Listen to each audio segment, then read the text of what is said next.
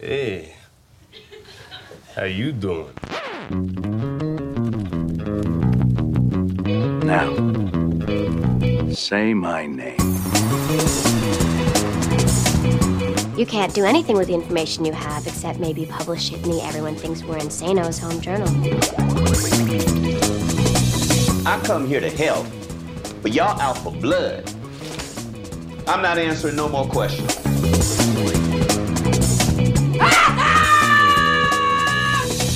Salut à toutes, salut à tous, bienvenue dans ce nouvel épisode de la saison 2 de Un épisode et j'arrête, le podcast 100% série de l'Association française des critiques de séries, la CS, en partenariat avec Binge Audio. Nous sommes ensemble pour 30 minutes en VF, mais certifiés sans doublage, pour débattre du sens de la vie, de nos joies, de nos malheurs, nos névroses, de l'état du monde, mais surtout de celui des séries, dans la joie journalistique et l'exultation critique. Whoa, wait, wait, wait, wait. What? What? That's the last one. Si j'étais meilleur comédien, j'aurais pris une voix façon vieux micro pour vous annoncer que nous discuterons cette semaine d'un sujet qui mérite un peu plus de gravité, la mémoire des séries françaises. À en croire nombre de commentateurs, elles sont nées en 2005 avec Engrenage, et tout ce qui a précédé était honteux ou oubliable. Pourquoi mettons souvent de côté l'âge de l'ORTF Pourquoi, quand les Américains citent I Love Lucy et Dragnet, faisons-nous la fine bouche devant les cinq dernières minutes ou Vidoc Pourquoi les perles d'il y a 40 ans sont-elles coincées sur le site de l'INA? N'y a-t-il pas un problème? À ce que nos références soient américaines, anglaises ou danoises Bref, les séries françaises et les Français tout court qui font et aiment les séries manquent-ils de mémoire? On en parle tout de suite en compagnie de deux membres de la CS, Benoît Lagan de France Inter. Bonsoir Benoît. Salut Pierre. Et Benjamin Faux du Point Pop. Bonsoir, Benjamin. Bonsoir. Et d'un invité, comme c'est désormais régulièrement le cas dans un épisode des Jarrettes, le co-créateur et scénariste en chef d'un village français, fin connaisseur de l'histoire des séries hexagonales, Frédéric Crivine, bienvenue et merci d'avoir accepté notre invitation. Good evening. I'm very pleased to be with you. Thank you very much. Bon, ben, je crois qu'on peut retirer la candidature de Georges. Reste à deux suspects. Pile ou face, Moustier, Nadine, Nadine, Moustier. Il y a forcément un qui ment. Et lequel? Je sais bien qu'on a trouvé l'argent chez Moustier, mais il prétend que c'est son bas de laine. Et il a vu arriver Nadine. C'est dans quel qui mentirait? 5555 francs.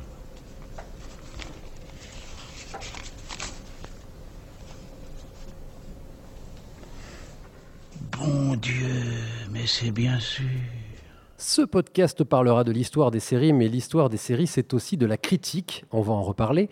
Posons les bornes de notre réflexion, si vous le voulez bien, chers amis. Non, les séries françaises ne datent pas de 2005 et d'engrenage, évidemment. Non, elles n'ont pas débuté avec Salut les musclés en 1989. Elles remontent à bien avant, à une époque où la télé était en noir et blanc. Soyons pédagogues, elles remontent à quand? On cite toujours I Love Lucy en 1951 pour, pour la télé américaine.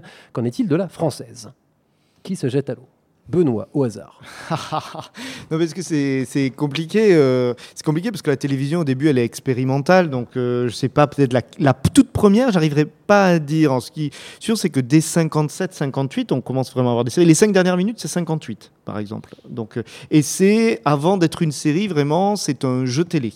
Plus ou moins. Enfin, voilà. Oui, parce qu'on En le- direct. Le public vient pour Et a- donner son avis. Voilà. Et puis les, premières, c'est des dramatiques en direct. Donc c'est pas forcément des séries, euh, mais c'est des unitaires en direct. Donc euh, voilà, moi je, je dirais à ce moment-là. Oui. Techniquement, c'était en fait c'était bien avant. C'est ce qui était- C'était assez rigolo. La toute première série, proprement une série, une série live comme on dit de nos jours, Mhm. euh, bah, c'est quelque chose qui s'appelle l'agence Ah oui. Nostradamus, ça. euh, qui a été filmé par Claude Barma, euh, quasiment en cachette. Euh, L'été dans les, dans les studios vides euh, et qui était déjà une, une série policière euh, Déjà en- à l'époque, en, en les 10 séries minutes. étaient honteuses en France. Oui, dingue. alors c'est oui parce qu'il y avait, il y avait un problème de, il a eu, un- il a eu beaucoup de mal à, à imposer l'idée Et c'était en quelle année? Et c'était en, euh, c'était en 49 ou 50, C'était très très. Il y très avait tôt. personne qui regardait. Il y avait 50 Alors oui, alors effectivement, il y avait effectivement, euh, c'est c'est bon à rappeler. euh, en France, il y avait extrêmement peu de postes dans, dans toutes les années 50 et même une partie des années 60. Euh, on a on a facilement 15 ans de retard au niveau de l'équipement sur les Américains et 5-10 sur même nos voisins allemands ou anglais. Donc euh, euh, on a le- la démocratisation de la télévision, c'était à la fin des années euh, 60. Les années 50 et même le début des, des années 60, c'était moins de la moitié des- de la France. Je crois qu'il y a un million de postes en 59 hein, de mémoire. Donc voilà. Alors évidemment, ni rien ni massif. Quoi. évidemment on, on va pas faire un cours magistral sur l'histoire des séries françaises, mais en vous y mettant à trois, peut-être qu'on pourra faire à peu près le tour. Puisqu'on dit que c'est plutôt la fin des années 60, euh, est-ce qu'on pourrait en gros faire un tour d'horizon de l'état de nos séries jusqu'à la disparition de l'ORTF en 75 euh, et surtout la, privatisation de TF1 euh, dans les années 80, 87. Bon, j'ai essayé de placer deux bornes hein, euh, importantes dans l'histoire de la télévision française, euh, parce que ça, nous, ça peut être intéressant déjà de dire un peu ce qui s'est passé, et ensuite évidemment on débattra du fond de la problématique de cette histoire de mémoire. Mais en gros, est-ce qu'il se passe quelque chose à cette époque-là? La réponse étant oui, j'imagine. Oui, mais- Benjamin. Alors, en fait, dès le, dès le départ, dès années- la fin des années 50 et le début des années 60, euh, ce sont, on voit surtout en fait des, des- des séries américaines déjà à la télé française. Il y a plus de séries américaines que de séries françaises. Les séries françaises commencent à exister et se développent en reprenant à leur sauce les formats euh, américains. Il y a des, séries policières, comme euh, euh, bah, les 5 dernières minutes, c'est un peu particulier parce que ça vient d'un jeu, donc il y a quelque chose d'un peu plus ludique. Mais l'inspecteur Leclerc, bah, c'est calqué sur, sur des séries américaines. Il y a quelques séries fantastiques, quelques séries d'aventure dans les années 60, à la Bob Moran, au au Chevalier du Ciel, etc., de l'exotisme, de, l'espionnage. Mais surtout, il y a deux choses qui sont particu- particulières vraiment stylistiquement à la France. Euh, c'est d'abord les, les séries de patrimoine, de KPDP, historiques, qui sont en général des feuilletons. Thierry Lafronde. Alors Thierry Lafronde, pour vraiment, qui est vraiment une série, parce que c'est c'est effectivement, il y a eu beaucoup de beaucoup de, de, d'épisodes. parodies aussi. Et de parodies ensuite. Et Thierry Euh, Lafronde qui se voulait un petit peu le concurrent d'Ivan Noé avec Oui, Roger Moore euh, à en. Angleterre. Ça. Donc pareil, c'était un, un peu un, décala- un- un décalcage aussi là-dessus. Et euh, aussi, à chaque, euh, chaque, euh, à chaque fête de fin d'année, on avait des grandes productions euh, de KPDP, euh, souvent très bonnes d'ailleurs, qui étaient sur euh, six épisodes maximum. Et ça, c'était très français. Et le deux- la deuxième particularité française, c'est euh, quelque chose qui est né en 61, je crois, et qui a duré bien 10-15 ans jusqu'à la fin de l'ORTF, qui est le feuilleton quotidien euh, de 13 minutes, juste avant le, juste avant le journal de 20h. L'ancêtre de Plus belle la vie. Exactement. Vive la vie. C'était pas Plus belle la vie, c'était Il y a Vive eu la Vive vie. la vie. ça comme- Secaldi, euh, Exactement. Et ça s'est enchaîné comme ça. C'était un peu sur le plutôt mode euh, novella, entre de petites petites novellas. Euh, et il y a eu éno- énormément de, de séries de qualité assez euh, euh, inégale. Mais c'est une- mais le pour le dire propre pour être gentil. Oui, parce que- la gentil. La question, la question c'est tout à l'heure on disait au début c'était un peu expérimental. Là on parle quand même d'une époque où la série était euh, populaire. Elle était voilà. sûr. Frédéric Rivine. Non, mais je connais pas, moi je suis pas du tout historien des séries, mais euh, la série est très présente à ce moment-là, euh, déjà. Euh, à la fin, moi je suis donc né en 59. Euh, je veux dire, je regarde des séries américaines, évidemment, comme le dit euh, notre ami, et françaises, donc euh, L'homme du Picardie, Le 16 à Carbriand, Noël aux 80, j'ai vu tout ça. J'ai été nourri de ça. euh, on verra ce qu'on dira sur la mémoire. Mais moi j'ai forcément cette mémoire en tant qu'auteur, puisque j'ai j'ai biberonné ça et les séries américaines. Ouais. Benoît. Alors, ce qui est intéressant quand on discute avec des, des gens qui ne sont pas spécialistes de séries, mais qu'on rencontre, enfin, que moi, il m'arrive de rencontrer comme ça euh, régulièrement, euh, les gens ont beaucoup la mémoire de, de ces séries-là, et notamment sur ces feuilletons. Ils se souviennent, vu qu'il n'y avait pas beaucoup de postes, on le disait tout à l'heure, ils se souviennent précisément de comment ils les regardaient. Et c'était en fait des expériences assez intéressantes de façon collective, c'est-à-dire qu'on allait chez, euh, chez monsieur. euh, J'étais dans la banlieue de Toulouse il y a quelques semaines, et on me racontait que dans la ville de Cornebarieux, dans la banlieue de Toulouse, on allait chez monsieur Besançon. Et chez Monsieur Besançon, il y avait tout le village qui se retrouvait pour regarder ces fameux feuilletons, notamment Jannick Aimé. Euh, J'ai dans un autre euh, village de France des vieux qui m'ont raconté que quand il y avait Jannick Aimé, il n'y avait plus personne dans le village. Parce que tout le monde était devant le seul endroit où il y avait une télé. Donc il y avait quand même quelque chose qui se vivait avec les séries à ce moment-là, au-delà de la qualité de ces séries, bien évidemment. Mais il y avait la volonté de donner rendez-vous et de créer vraiment euh, des personnages qu'on aimait suivre comme ça. Qu'est-ce qui s'est passé Euh, Est-ce que la disparition de l'ORTF a cassé quelque chose? En gros, qu'est-ce qui s'est passé? Ça change tout? C'est une explosion nucléaire, puisque la rentabilité, qui n'était pas vraiment une question, et qui donc ne limitait pas. euh, Il y avait d'autres trucs hein, quand même qui limitaient hein, dans ce fameux âge d'or. euh, il y avait peu de gens qui travaillaient. Il y avait une pyramide des professions qui faisait que si vous ne plaisiez pas au haut de la pyramide, vous ne travailliez pas. Il ne faut pas imaginer hein, les bisounours. Mais par contre, sur les sujets, effectivement, historiques, science-fiction, euh, fantastique, euh, euh, la, la question de la rentabilité ne se posait pas. On pouvait faire des trucs assez dingues. Niveau on pouvait scénario. faire des trucs assez dingues. Ils pouvaient manifestement essayer des trucs. Ils n'avaient pas le, le- le nez collé sur l'audimat, qui d'ailleurs n'existait pas exactement sous sa forme euh, actuelle. Et l'éclatement de l'ORTF, c'est en même temps l'apparition de la production indépendante. Donc on ne peut pas non plus uniquement dire que c'est la fin du monde. Mais c'est quand même une explosion nucléaire, puisque rentre la question, il faut qu'une série soit rentable. Il Et- faut que, en tout cas, l'é- l'économie se joue, on fait pas n'importe quoi, on n'a plus le magasin de costumes hallucinant de la SFP. euh, Benjamin. En parlant de ça, justement, il y a quelque chose qui, pour moi, fait énormément de tort euh, à la qualité, pour le coup, des séries, c'est euh, la vidéo. L'arrivée de la vidéo dans les années 80. Donc de la été- cassette de vidéo. la ca- de- non, de la vidéo, de la, de la, du format vidéo, du format de, de, en vidéo, euh, qui a encore, euh, qui a permis d'accélérer les tournages, euh, n'a pas permis de travailler par ailleurs sur d'autres points de la série, sur, je sais pas, faire répéter plus les acteurs, enfin, avoir- de la liberté de temps. Ça a été utilisé pour aller encore plus vite. Il y a énormément de séries qui, sont, qui ont été tournées en vidéo dans les années 80, qui, euh, voilà, qui, qui, n'ont- qui- qui ont perdu en qualité parce que on allait encore plus dans la rentabilité, justement. qui- J'ai- à vous écouter, j'ai l'impression que c'est l'industrie- le début de l'industrialisation de la télévision française qui a, qui a causé un trou d'air finalement dans, dans son histoire. Ouais, mais ce qu'il y a aussi, c'est qu'on était avant dans une télévision d'État. Enfin, je veux dire, euh, c'est difficile de, de voir ça, on va dire, sous, sous un seul axe. Parce que quand on regarde les dramatiques, les fameuses dramatiques, les grandes, je sais pas, Don Juan, de, euh, de Bluval ou quoi, c'est c'est des formes, il y a des inventions formelles, c'est vachement intéressant. Après, c'était de la télévision, ça n'était que de la télévision d'État, là où nos amis américains, qui ne sont pas tellement nos amis, euh, faisaient de la production indépendante depuis longtemps et Mm. prenaient une avance considérable sur tout. Mm. Les métiers, la, la capacité à développer des concepts, euh, ils se formaient à ce que- ce qu'est la concurrence et ses conséquences. Un- Une dernière question par rapport à ce tour de- d'horizon de l'histoire avant de rentrer dans le, le sujet à proprement parler, même si finalement on commence déjà à l'effleurer.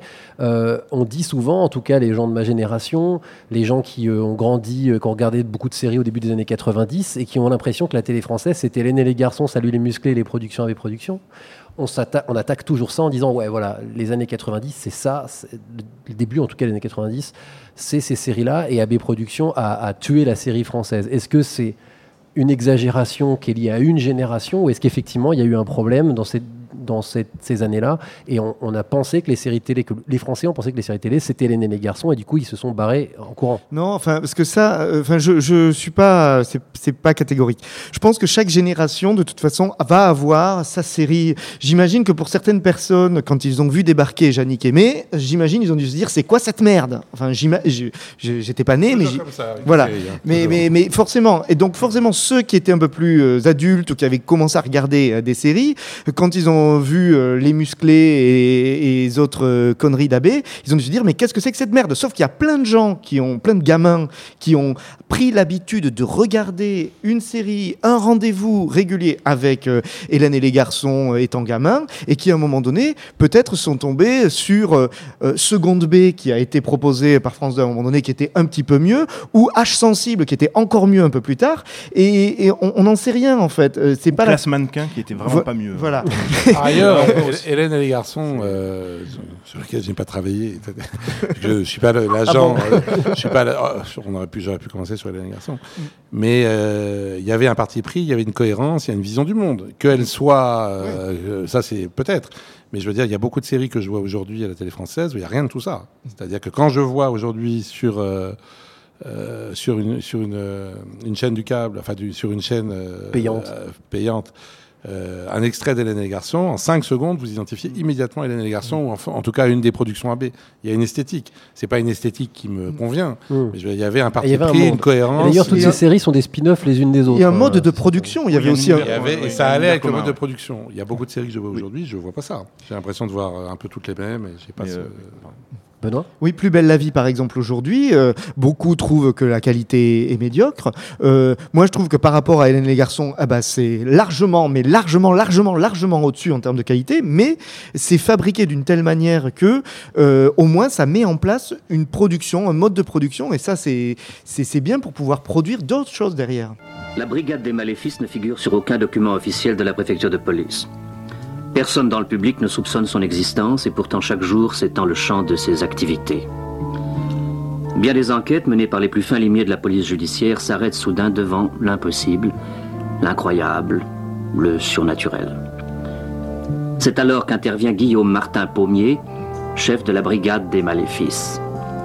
Sherlock Holmes de la féerie, Maigret de la sorcellerie moderne, expert en sciences occultes, familier de l'invisible, l'inspecteur Pommier ne refuse aucune des voies ouvertes sur l'inconnu.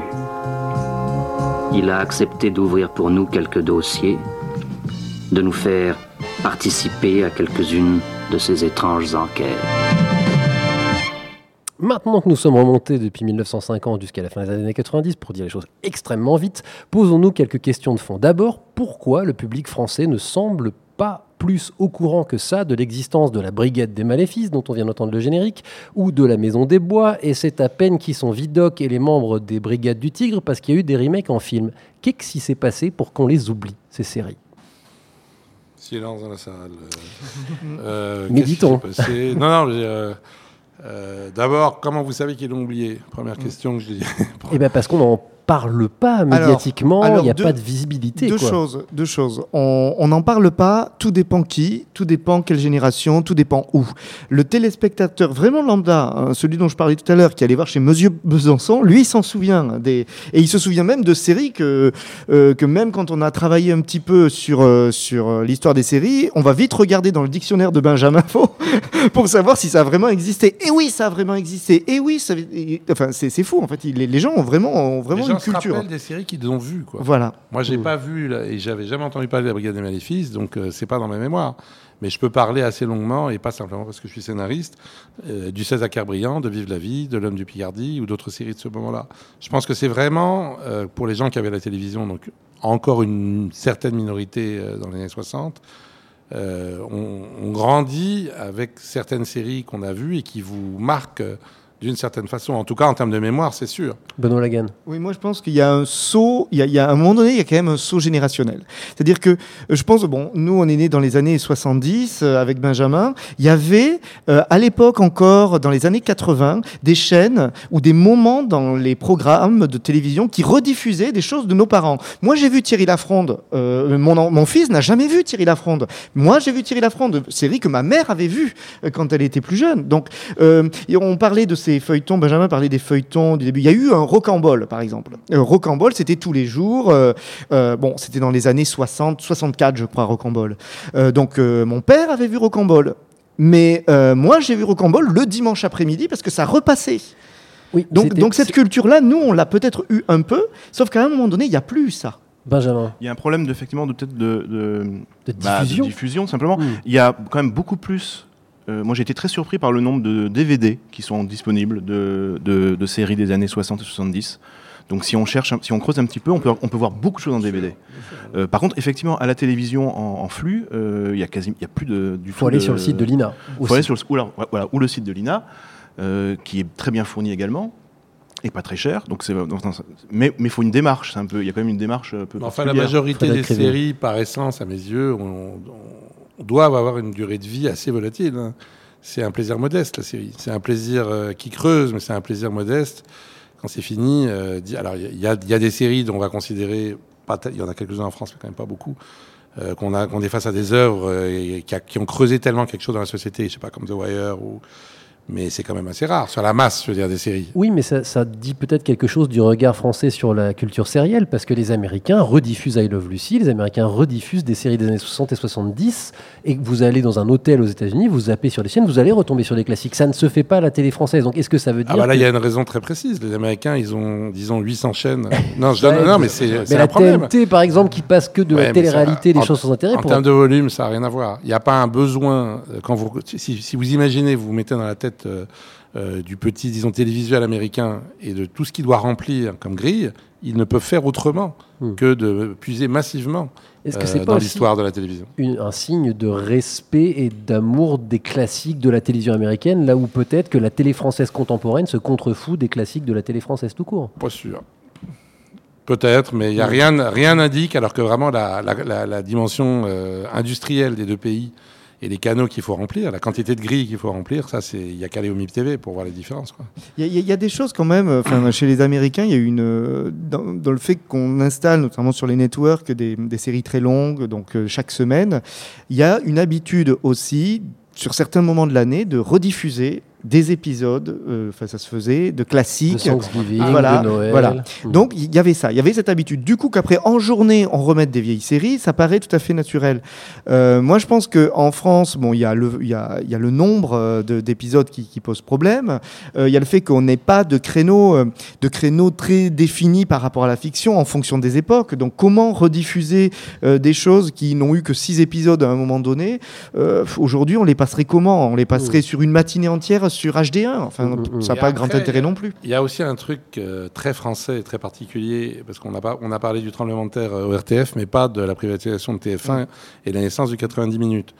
Euh, apparaissent à partir de, 85-86 le 90 minutes français, qui est pour le coup original, ça on peut pas lui, on peut pas lui retirer ça. Donc un épisode dure 90 minutes. Voilà, un épisode dure 90 minutes et c'est pas du tout, ou très très peu feuilletonnant en général, pas du tout. Or, ce type de programme n'est pas fait pour créer, n'est pas fait pour que le public s'identifie à un personnage vivant du conflit, ce qui est le cas de toutes les séries américaines, quasiment sans exception. Il n'est pas fait pour que le public soit involved profondément dans le programme. C'est pas qu'on ne sait pas faire. hein. Il n'est pas fait pour ça. Ce 90 minutes, il est fait pour donner un plaisir, disons modeste mais irréfutable, où on n'a pas spécialement envie que les gens soient addicts.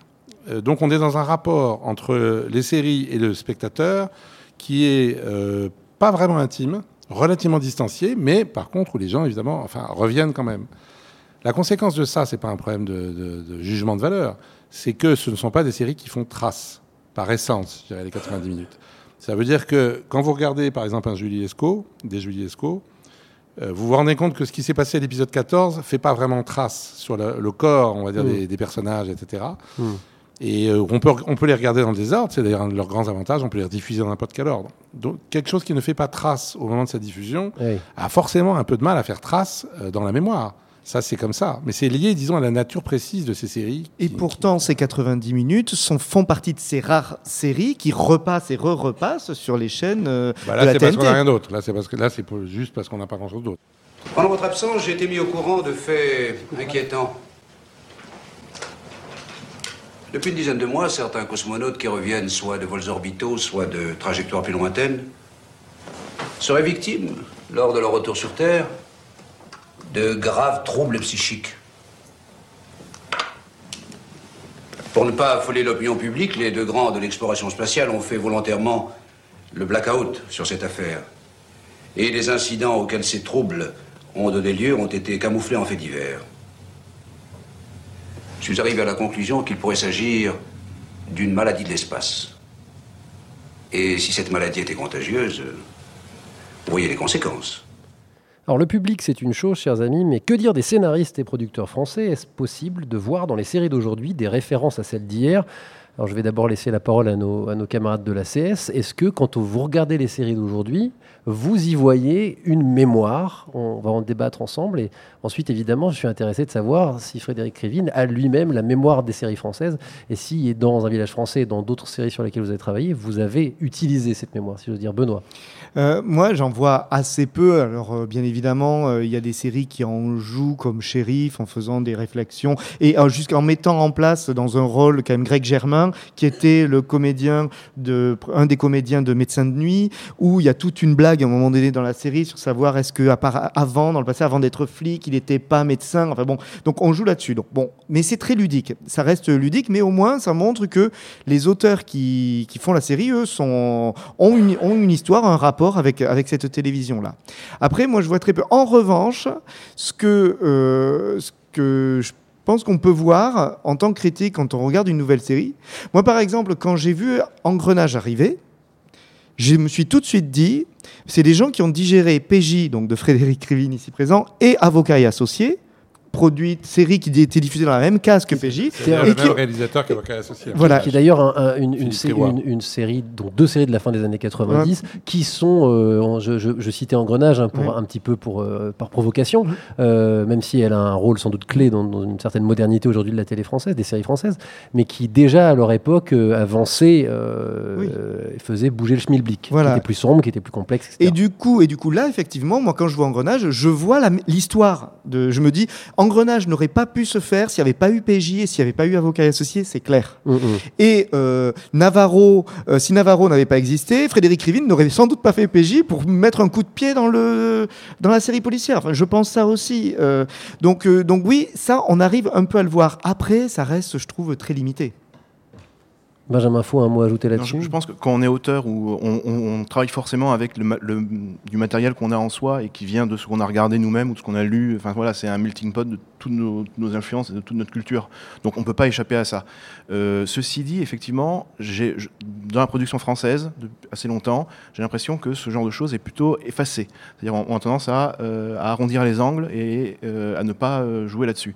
Shérif, c'est effectivement c'est, beaucoup, c'est vraiment du clin d'œil. C'est pas vraiment, c'est vraiment sur le personnage et c'est beaucoup de clin d'œil.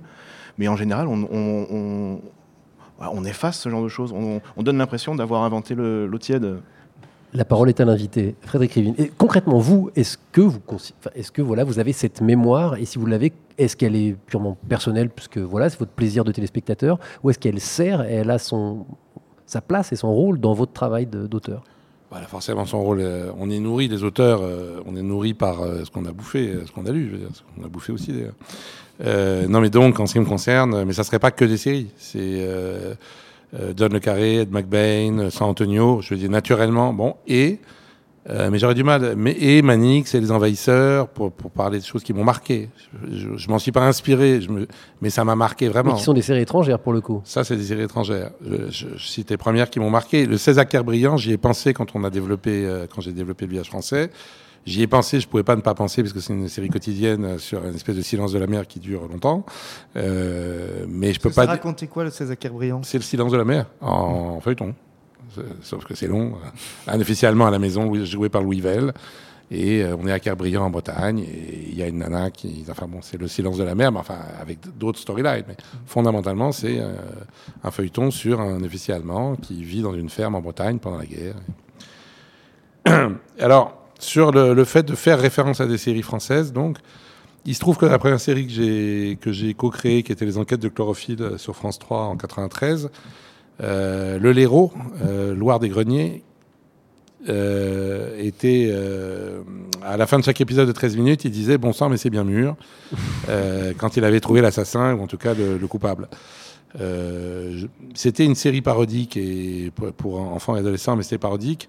Dans une série euh, à prétention, disons, euh, enfin pour adultes, euh, sans être pornographique, euh, je suis pas sûr qu'aujourd'hui les auteurs français vont se bousculer pour faire de la référence directe, disons. Est-ce que c'est un problème, Benjamin et Frédéric, vous citiez tous les deux des, la mémoire, ce qu'on a mangé, ce qui nous a imprégné. Est-ce que finalement notre mémoire télévisuelle française, au- euh, étant donné peut-être l'évolution de des séries françaises et surtout leur popularité, le- leur renaissance, si j'ose dire, au début des années 2000 et plus particulièrement ces dernières années, euh, font que bah, nos références, en fait, c'est aussi la fiction américaine, c'est aussi la fiction britannique. La et qu'il faudrait, trace, il faudrait pas être trace. chauvin au point de se dire que c'est pas une mémoire, c'est une mémoire, mais c'est une mémoire euh, anglo-saxonne. Il y a une mémoire, j'in- j'insiste. Les gens se rappelleront très longtemps de Navarro, mais ils se rappelleront pas spécifiquement, à mon avis, sauf de rares épisodes. Ils se rappelleront du personnage de Navarro, mais c'est normal. Ils se rappelleront du mode de dialogue qu'il y avait entre le programme et les spectateurs, qui était une familiarité avec un, autre- avec un héros comédien, avec un duo, disons, personnage-comédien. On les aimait bien, on s'en souvient, mais on se rappelle pas des histoires, on s'identifiait pas tellement à ces personnages, euh, on n'était pas bouleversé, on n'était pas scotché. Donc c'est voilà, ça participe. C'est une mémoire, mais c'est pas une mémoire euh, qui nous a. Moi, je pense que euh, le, rapport à, la série euh, étrangère, en particulier américaine, elle, a eu lieu de, tout temps, en fait, euh, à la télévision française. Tout à l'heure, je disais, Thierry Lafronde, c'était parce que les gens voulaient, voulaient faire leur, leur Ivanoé. Quand il y a Médecin de nuit qui arrive, on, met en place une série au moment où, aux États-Unis, commencent à se développer des, des séries d'un genre assez proche. Euh, je pense que PJ euh, arrive aussi parce qu'il y a eu NYPD Blue, ju- Blue. jusqu'au générique. Et Navarro, Navarro, euh, Roger Hanin dit au cours d'une réunion de travail, je voudrais faire un Kojak à la française. Voilà, il dit ça. ça à Grimblat et à Mm. Tito Topin. Et si, pardon Benoît. Oui, non, mais c'était parce que c'était pour juste dire parce que moi, par exemple, le générique de PJ, il faut le revoir. Enfin, le générique de PJ, on a l'impression d'être le générique de NYPD Blue. Ça, j'y sais pour rien. Oui, vous y êtes pour rien, mais mais mais Je mais- décline Mais, mais quand toute même. responsabilité. Mais, sa- mais sauf que ça montre que finalement, il y, a il y a une volonté de, de, de toujours, de toujours se rapprocher de codes euh, étrangers quand ces codes étrangers sont hyper visibles.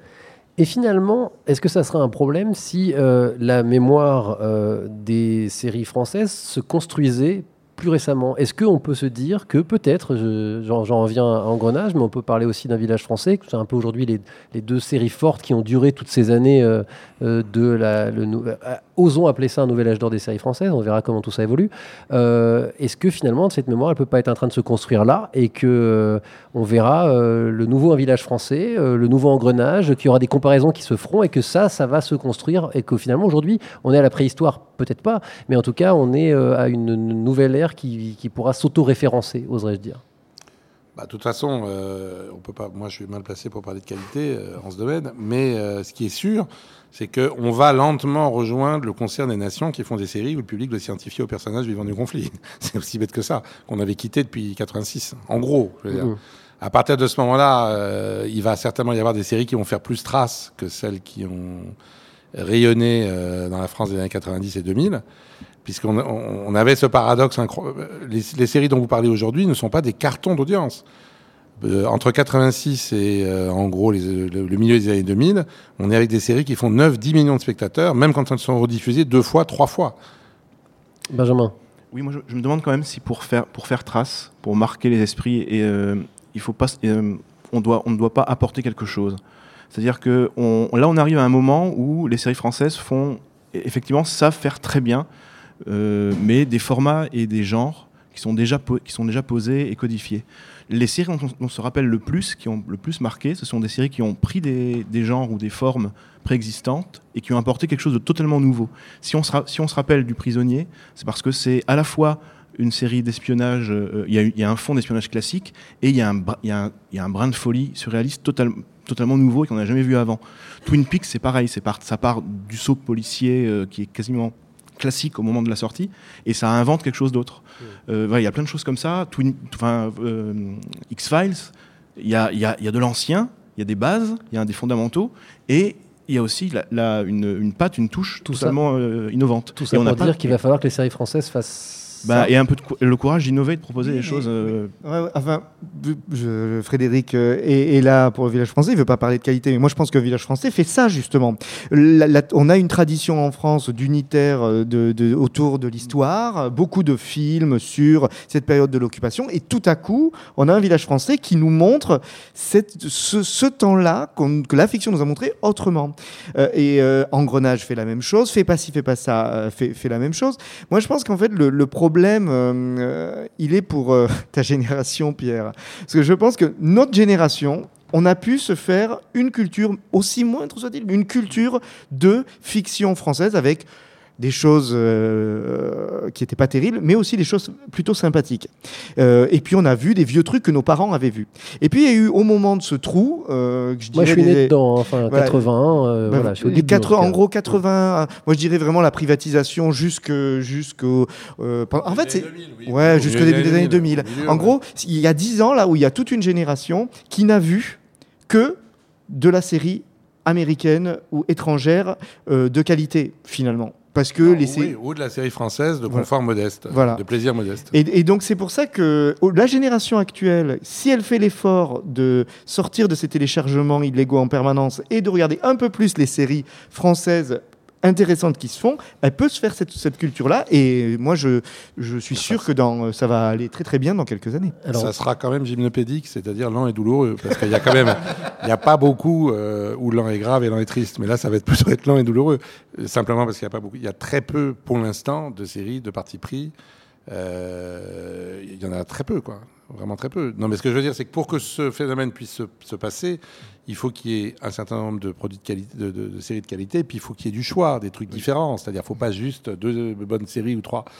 Pour l'instant, euh, on va peut-être y venir, on verra bien. C'est quand même très lent. Très très lent. hein. Deux questions pour clore ce podcast. La première, euh, puisque nous sommes critiques, euh, soyons presque autocritiques si j'ose dire, euh, que dire de la relative ignorance de nombre d'entre nous, et moi le premier, mais à culpa, quant à ces séries-là. Euh, C'est aussi pour ça qu'on fait cette émission, c'est pour en parler de ces séries-là. Euh, Est-ce que face à ces séries historiques, avec des guillemets, si on est passé à côté, si on les a pas vues, il nous manque quelque chose pour faire notre travail critique aujourd'hui? Est-ce qu'il y a une un, un nécessaire rattrapage? Est-ce que chacun d'entre nous, membres de l'ACS, euh, et tous ceux qui, euh, sont, euh, qui, veulent critiquer les séries, on a besoin d'aller se remettre le nez dans les, les séries de l'ORTF parce qu'il nous manque, il nous manque un petit élément pour faire de la critique de séries françaises en tout cas. Alors, pas forcément, je vais un peu faire le ni oui ni non. en fait, pas forcément parce que l'essentiel de la grammaire est contenu dans ce qui a été fait depuis 20 ans, sans problème. Mais ensuite, quand même, bah, vous perdez quelque chose, quoi, parce qu'il y a des séries super. Euh, Il y a des séries qui sont drôles, ouais, vraiment, il y a des séries qui sont drôles, la qui sont belles. hein. Courte. Après, voilà, mais après, faut, c'est le, problème des critiques, c'est qu'on on, on est parfois obligé de regarder aussi des mauvaises séries sans choisir, forcément choisir. Et on préférait regarder des, des, des- des bonnes vieilles séries, euh, effectivement, oui. Alors, euh, moi, je dirais le ni non ni oui. non, mais Non, ah, tout dépend ce qu'on veut dire. Tout dépend comment on le dit.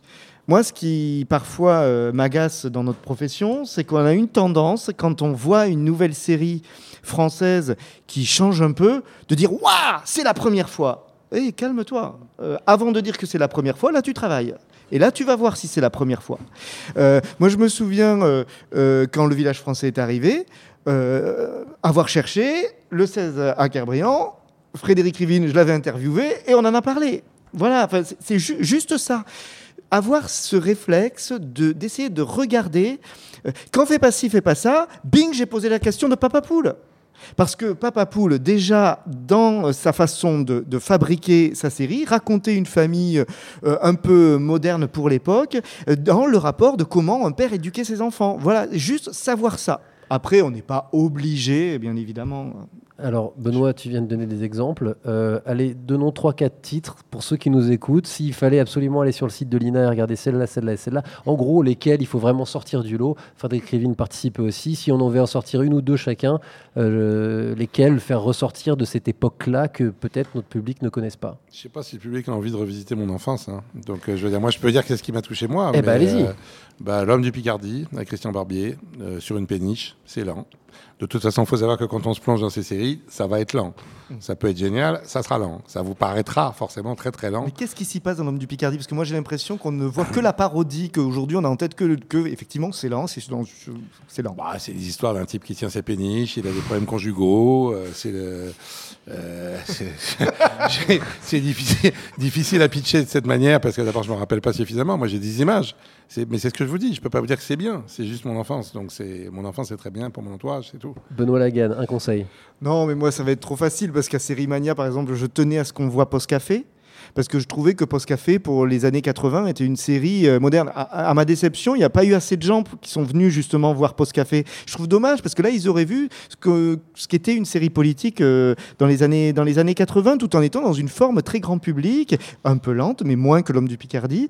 Euh, voilà, donc par exemple, ou les Saintes Chéries. Moi, je pense que les Saintes Chéries sont en DVD. Je trouve que c'est vraiment bien de regarder les Saintes Chéries pour voir ce qu'était la, la France de ces un années-là. épisode quoi. des cinq dernières, minutes quand même. Il Voilà. faut voir un épisode des cinq dernières minutes, notamment ceux où on voyait filmer les différentes hypothèses qui étaient toutes filmées, ce qui est très intéressant en termes de grammaire du cinéma. Benjamin Faux qui est carrément venu avec des DVD. hein. On n'est pas. à la oui, parce que comme ça, mais- je voulais, ouais. bah, je voulais montrer que c'était euh, c'était facilement, faisable. euh, c'était très Ouais. faisable. Deux, euh, j'avais pris deux, deux exemples. Bon, alors, en plus, un, faut en parler de celle-là. Ouais, parce voilà. que- La Maison des Bois de Maurice Pialat. Voilà, C'est six épisodes, voilà, pour la, t- tournés pour la télé. Ça, ça se passe donc euh, à la- pendant la, la Première Guerre mondiale. C'est sur euh, des enfants qui sont envoyés loin du front, en vacances entre guillemets. Euh, bah, c'est absolument magnifique, c'est du Piala et euh, c'est un chef-d'œuvre.